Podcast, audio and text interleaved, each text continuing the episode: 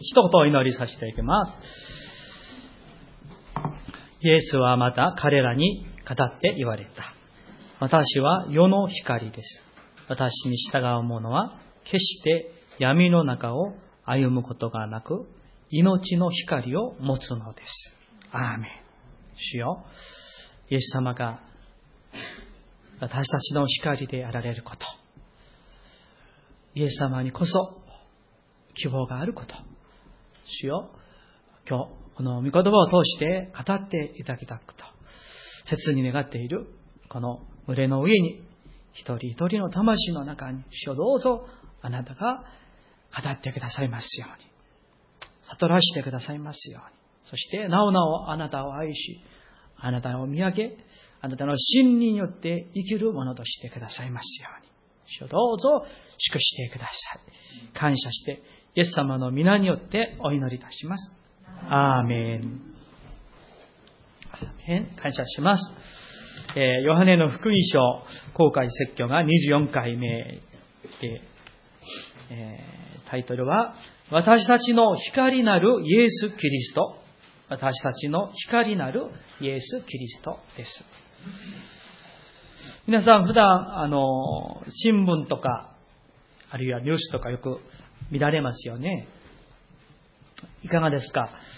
ニュースとかですね、新聞あの見たりしてですね、いいニュースがたくさんありますか？ね、まあ実際にですね、ニュースやあるいは新聞の記事をですね、えー、読んだり見たりしてですね、え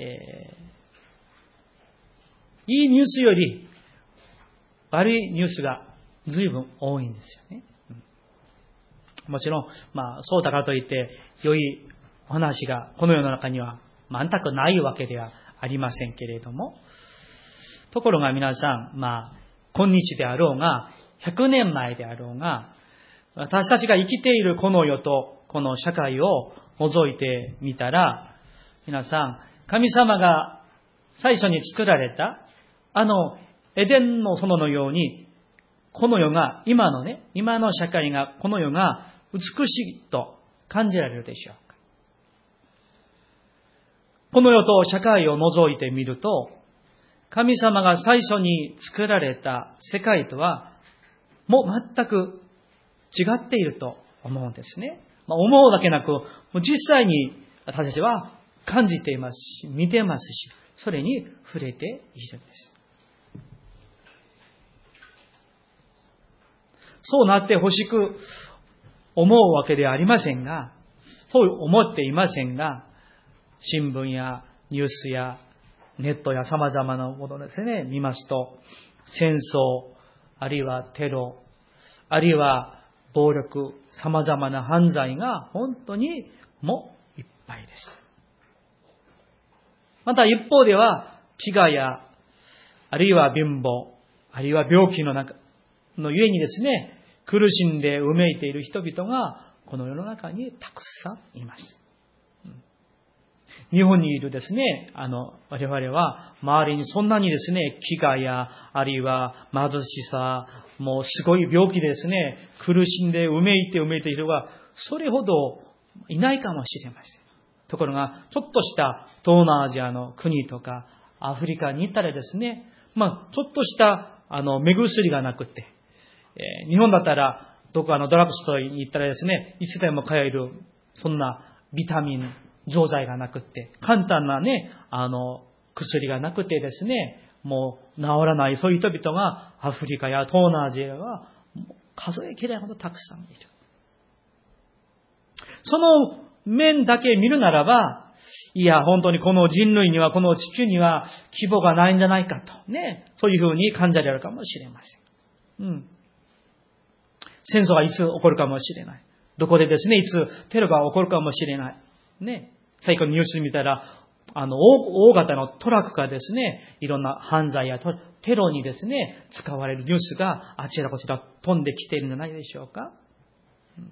金持ちも不安であって、貧しい人もまた不安である、ね、うん、ところが皆さん、にせんねんまえ、いやにせんねんまえだけなく、今の私たちにもしも何らかのゆえで希望を失っている人がいるならば、あるいは絶望の中に、苦しみの中にうめいている、うめいている人がいるならば、その、私たちに、その人々に唯一の希望をお与えになる方がおられる。その方は誰でしょうか？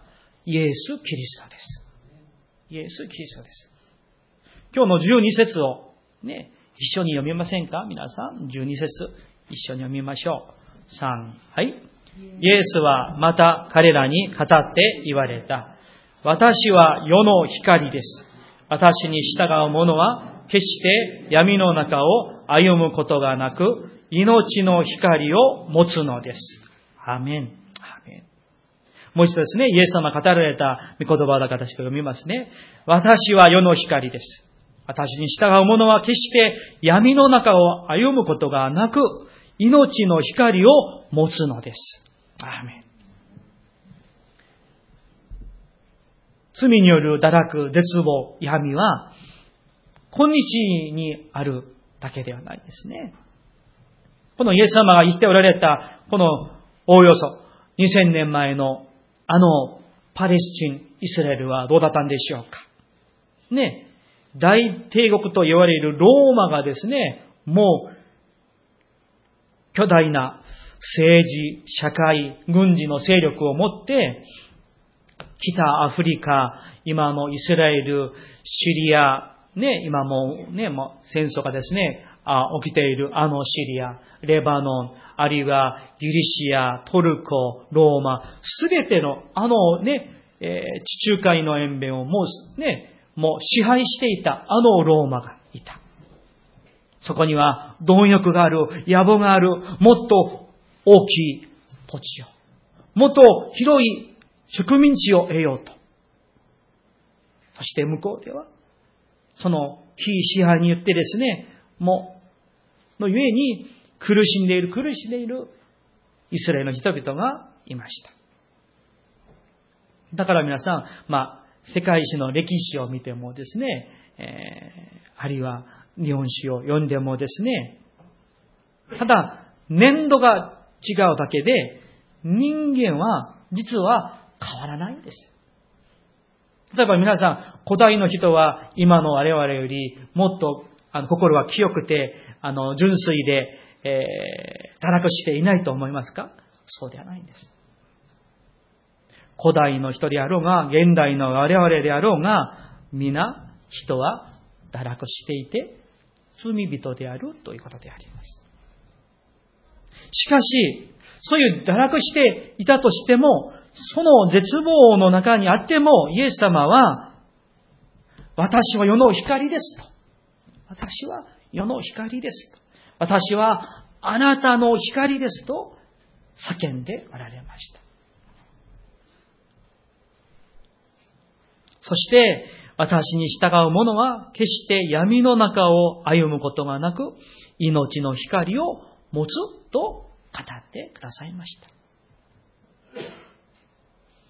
イエス様に従う者は、闇の中を歩むことがありません。命の中を歩むように変えられます。闇の中を歩むとどうなるんでしょうか？その人生は闇の奴隷となります。罪の奴隷になります。闇に、罪に囚われてしまいます。そしていろんな闇が我々の内側にもね、忍び込んで入ってきてしまいます。今日のですね、えー、読んではいませんが、ヨハネの福音書のはち章のところちょっとご覧ください。はち章の、えーまあ、前後しますけれども、さんじゅうよん節ご覧ください。イエス様がこう語られました。ヨハネはち章さんじゅうよん節。私は読みますね。イエスは彼らに答えられた。誠に誠にあなた方に告げます。罪を行っている者は皆罪の奴隷です。とイエス様が語られました。罪は自分が、我々人間が、ね、人が罪を犯すわけです。しかし、自分が罪をコントロール、コントロールしていて、自分が罪を犯していると思うんですけれども、イエス様は全く根本的な観点から語られました。いや、違う。それは、あなたはその罪の奴隷なんだ。罪に捕らえられているなんだ。罪の捕ら、捕らわれ人なんだと語ってくださいました。実際皆さん、そうなんですよ。私たちの人間関係とか、あるいは夫婦関係、様々な社会の関係を見ますとですね、そこにいろんな失敗があったり、あるいは何かのね、本当にもう、えー、ひどいことが起きてですね、それがもうトラウマになったり、あるいは昔の何か自分がね、してはいけない大きな罪を犯したとしましょう。そしたら、それがまた自分の心の中に大きなショックや、あるいは何かの心の傷があったり、あるいは何か大きな事故があったり、ね、そういったことがあってですね、そのことのゆえに、その闇というもの、あるいは罪というもの、あるいは傷というものに捉えられやすい、囚われやすいものである。そしてそれらに奴隷になりやすいという弱さが我々にあるんです。そしてサタンがそれを道具として使ってしまう、捉えてしまう、奴隷にしてしまうということを我々は見抜いていなければならないんです。あるいはまたね、こういうこともあるかもしれません。何かのね。えー、罪のゆえにですね、その罪の奴隷になってしまう。例えば今の社会ですね、もう昔も古代もそうですけれども、本当に性的にも堕落している。若者であろうがね、もうその快楽を楽しんでいる。自分が楽しんでいると思う。でも実はあのサタンにですね、操り人形みたいにですね、縛られているだけなんです、うん、心の傷、あるいは絶望、そういったもののですね、そこから自由になるはずなのに、イエス様を見上げてですね、イエス様のゆえに全ての囚われ人が自由の身になるはずなのに、縛られていて縛られていて、ね、そういう場合が実は私の周りに少なくないということであります。そういう場合に何が必要なんでしょうか、皆さん。薬が必要なんでしょうか。カウンセリングが必要なんでしょうか。もちろん多少ね、役に立つかもしれませんが、根本的な解決策は薬にありません。カウンセリングにありません。イエス・キリスト、他には答えはないのです。だから、ヨハネの福音書はちしょうさんじゅうにせつ読みましょう。さっきはね、さんじゅうよんを先に読みましたけれども、さんじゅうにせつを一緒に読みたいと思います。さん、はい。そして、あなた方は真理を知り、真理はあなた方を自由にします。アーメン。皆さん、これが私たちが掴むべき、握りしめる、しむべき御言葉であります。あなた方は真理を知り、その真理があなた方を自由にする。私の周りには目には見えませんが、口には言っていませんが、実は多くの人々が様々なものに奴隷になっているんです。心の昔の傷、何かのトラウマ、何かの罪、人間関係がね、ぎくしゃくしていてね、そこから来る痛み、そういったものに縛られている。うん。そこから本当の解放をね、フリーを与えてくださる方は誰でしょうか。イエス・キリスト、他にはないんです。ところがここでですね、真理があなた方を自由にしますと言いました。この真理とは何でしょうか。真理。同じヨハネの福音書じゅうよんしょうろくせつに行きましょう。ヨハネの福音書じゅうよんしょうろくせつ。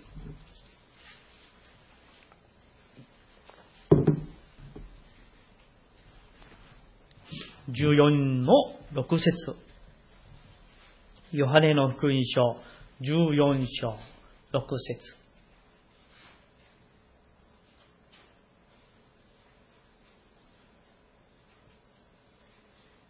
ご一緒に読みたいと思います。さん、はい。イエスは彼に言われた。私が道であり、真理であり、命なのです。私を通してでなければ、誰一人父の身元に来ることはありません。アーメン。さあ、ここでイエス様はこう語られました。誰が道ですか、皆さん。誰が道ですか、答えてください、皆さん。別の話ですけどね、私、あの、学生の時に、あの、キャンパスクルセドの、まあ、こう、にねんほど、あの、活動しておりましたけれども、夏にですね、キャンプをする、あの、ビーチのところにキャンプをする、あの、松の木がたくさんある。そこでもう、あの、せんにん以上の学生さんがね、集まって、えーと、まあ、その先生亡くなられましたけれども、その先生がですね、誰が道ですかとみんなですね、イエス・キリストと大きな声で叫ぶんですよ。うん。恥ずかしいなと思うんですけれども、皆さん、誰が道ですか？イエス・キリスト。誰が真理ですか？イエス。誰が命ですか？イエス・キリストなんです。イエス・キリストこそ、私たちをすべての痛み、トラウマ、病気、罪の鎖から自由にしてくださるんです。だから私は、イエス・キリストのもとに行かなければならないのです。そうしますと、解放されます。鎖が解けられる。闇と傷と絶望と傲慢と全ての罪が消え去る。そして、道が見えてくる。真理が自由にしてくださる。そして、命と光が注がれるのです。皆さん、私たちは、闇の中にあるとですね、光が嫌なんですよ。ね、闇は、罪は光が嫌なんです。だから逃げたくなる。目をそらしたくなる。しかしそうしてはいけない。逃げてはいけませんし、顔をそらしてはいけない。イエス様は決して私たちを裁かれる方ではありません。弱さを知っておられる。トラウマを、傷を、闇の中を歩んでいる私たちのことを、堕落した本性を、私たちが何に縛られているのか、イエス様はよく知っておられる。そして、もしも私たちがそのね、縛られていて、囚われていて、苦しんでいるならば、涙をしているならば、うめいているならば、聖霊様が、イエス様がそばで、いや、内側で一緒に、うめいてくださる。泣いてくださる。そして、イエス様が今日の御言葉を持って、その人に、いや、私たちにそう叫んでおられる。私が光である。私が光だ。私があなたの人生の光だ。私があなたの家庭の光だ。私があなたの夫婦の間の光だ。あなたの将来の道の光だと、イエス様が語っておられます。だから私は、このイエス様の宣言の御言葉を聞くときに生きられますよ。皆さん、生きられますよ。他には方法がないんです。道はありません。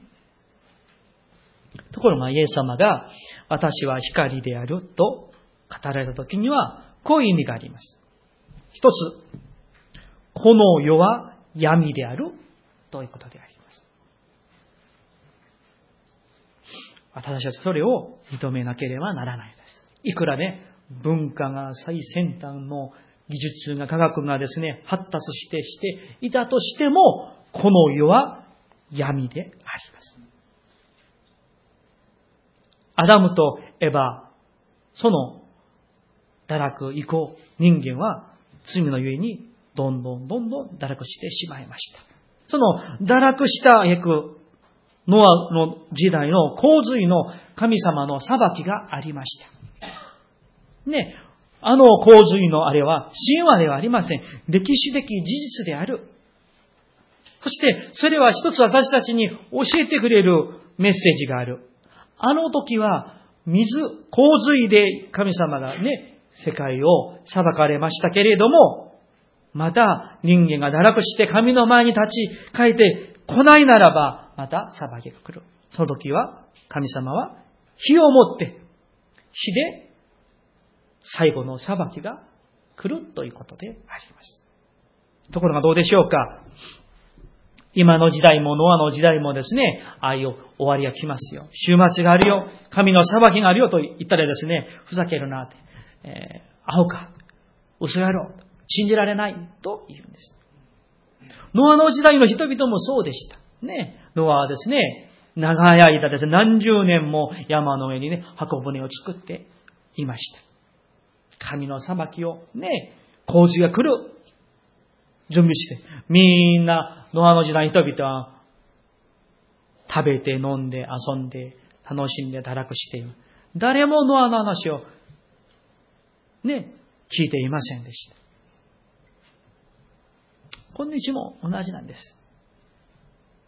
闇の中を歩んでいる現代の人々は、いやもう未来に騒ぎがある、審判がある、終わりがある、もう気持ち悪い。だからでも信じたくないんです。聞きたくないんです。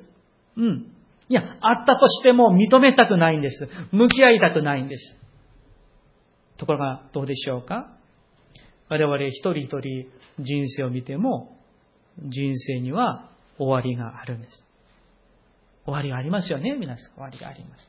同じく、この世界に人類に終わりは必ずあります。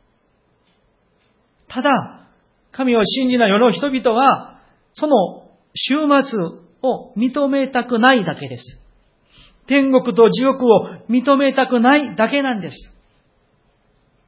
罪のことを考えたら、もう心がね、苦しくなるんですね。重たくなる。だからそういう重い、ね、苦しいことを考えたくないんです。向き合いたくないんです。それだけなんです。なぜでしょうか？この世は闇だから。皆さん、あのね、えー、今日準備できなかったんですけど、あの、黒い紙があります。そこに何かを書いてみてみたら見えませんね。うん、しかし、真っ白な紙に何か書いたらすぐ見えます。この世の中はもう真っ黒のような闇の世界なんだから、普通にですね、こういう罪、ああいう罪でもですね、それがわからない、感じられない、自覚がない、気づいていない。しかし、もしも我々の心が、この世が、この世界が本当にですね、綺麗な清い状態であるならば、ちょっとしたシミのような罪があったら、すぐわかるわけです。気づくわけなんです。闇は闇を知りません。罪は罪に気づきません。なぜでしょうか？闇は闇の中にいるのが楽なんです。罪は闇の中にあるのが楽なんです。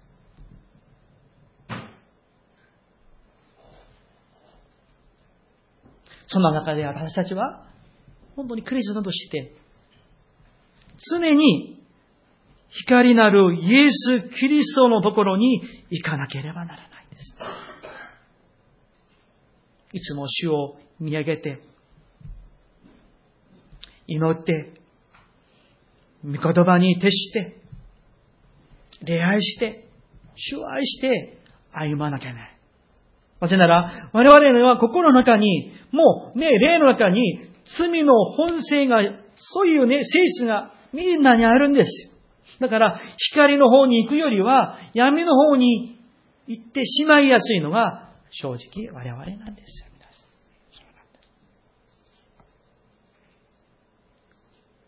ここにほとんどの方が大人ですけれどもね、大人だけでなく皆さん、特に私たちの、まあ、子供かお孫さんの世代の、特にね、若い人々のために本当に私たちは祈らなきゃならないんです。特にですね、えー、今の時代をどれだけね、性的に堕落しているのか知りません。ね、高校生、大学生、にじゅう代、若者にも考えられない性的な堕落が起きているわけ。清く生きるということは、決してそんなに簡単にできるものではないんです、実は。だから私たちは目を覚ましていて祈らなければならない。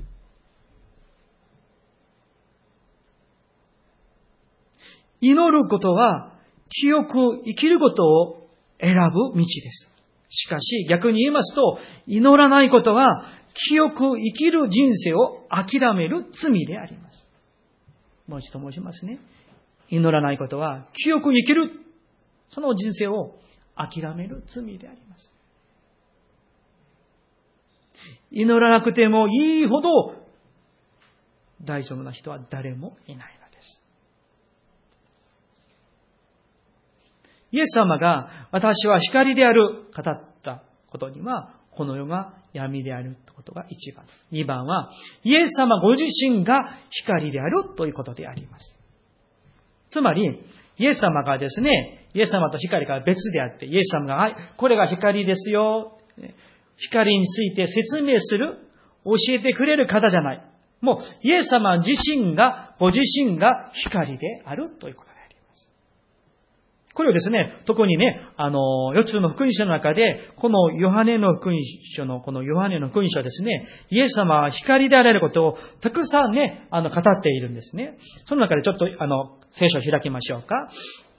えー、ヨハネの福音書第一章、四節開きたいと思います。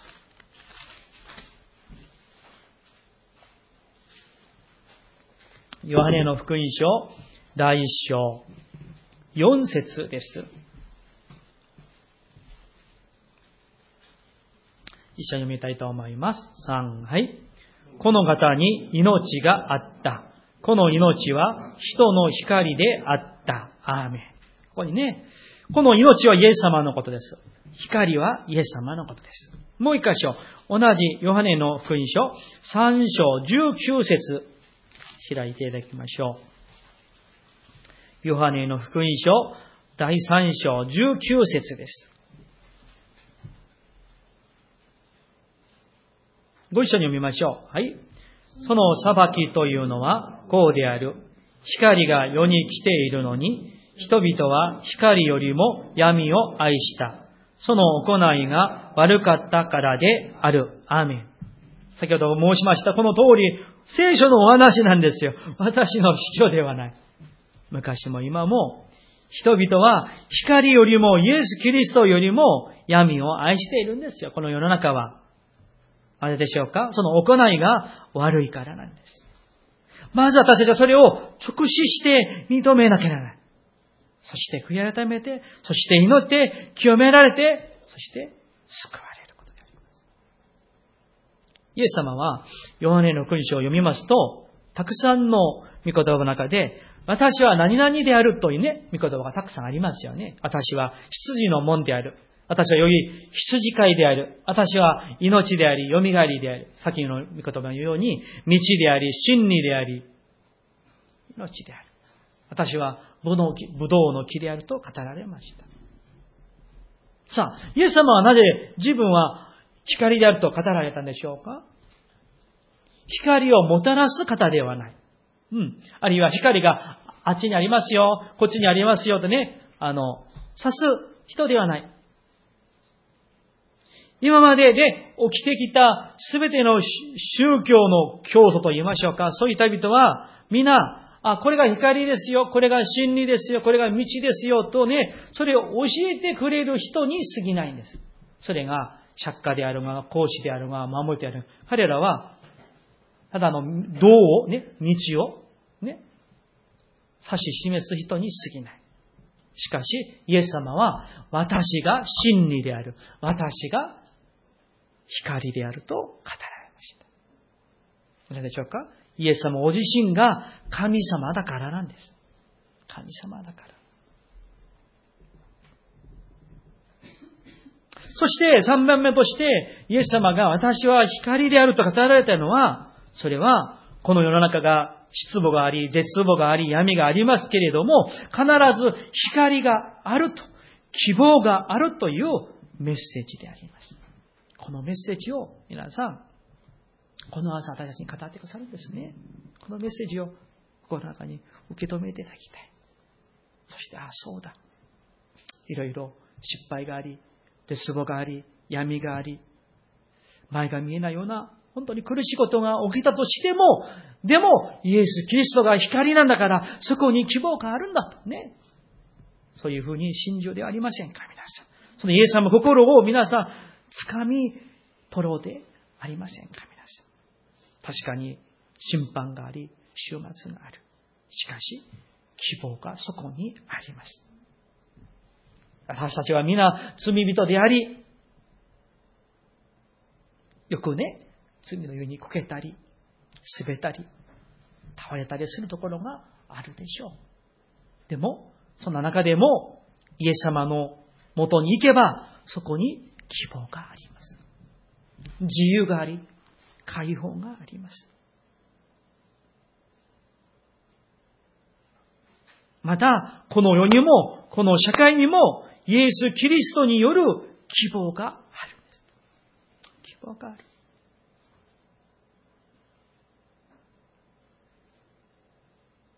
皆さん、光を隠すことができますか？あるいは避けることができますか？できないですね。光を隠すこともできないんですよ。ね、針先ぐらいの穴があっても、そこから光がね、出てくるんじゃないでしょうか。イエス様が光であること、本当の命であること、すべての人々がもしそれを隠そうとしても、避けようとしても、隠すことはできない。避けることはできない。否定しようとしても、否定することはできない。イエス様は光であって、私たちの人生に、その光を与えようとしておられる。いや、もうすでに与えてくださいました。命を与えてくださいました。そのキリストにあって生きること。これ以上闇の中を歩むことをやめて、命の光を持って、命の中を歩む道を我々が選ばなければならないんです。イエス様の存在、神の存在も同じでしょう。ね、神の存在を否定したとしても、神様がいなくなるわけではありません。ただ自分の心にないだけなんですよね。うん、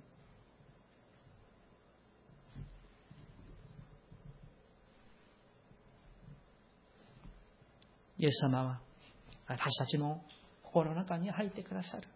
人生の中に入ってくださって、その時に闇であった我々の人生が、苦しみであった我々の人生が、すべてがイエス・キリストの光によって、それが清められて、明るくされて、そして行くべき道を主から教えていただけるんです。イエスはまた彼らに語って言われた。私は世の光です。私に従う者は決して闇の中を歩むことがなく、命の光を持つのです。皆さん、このようにイエス様に従う者には二つの祝福が約束されています。一つは闇の中を歩むことがありません。罪の多い世の中にありますけれども、その罪から自由にしてくださるのです。呪いのような現実の中にいますけれども、それが呪いであろうが何であろうが、イエス・キリストに従う者には、すべてから、その呪いから、鎖から解き放たれて、自由にしてくださるんです。皆さん、願わくは、このイエス様の御言葉通りに、命の中を歩んでください。イエス・キリストの中を歩んでください。闇ではなく光を選んでください。罪ではなく真理を選んでください。この世ではなくキリストを選んでくださ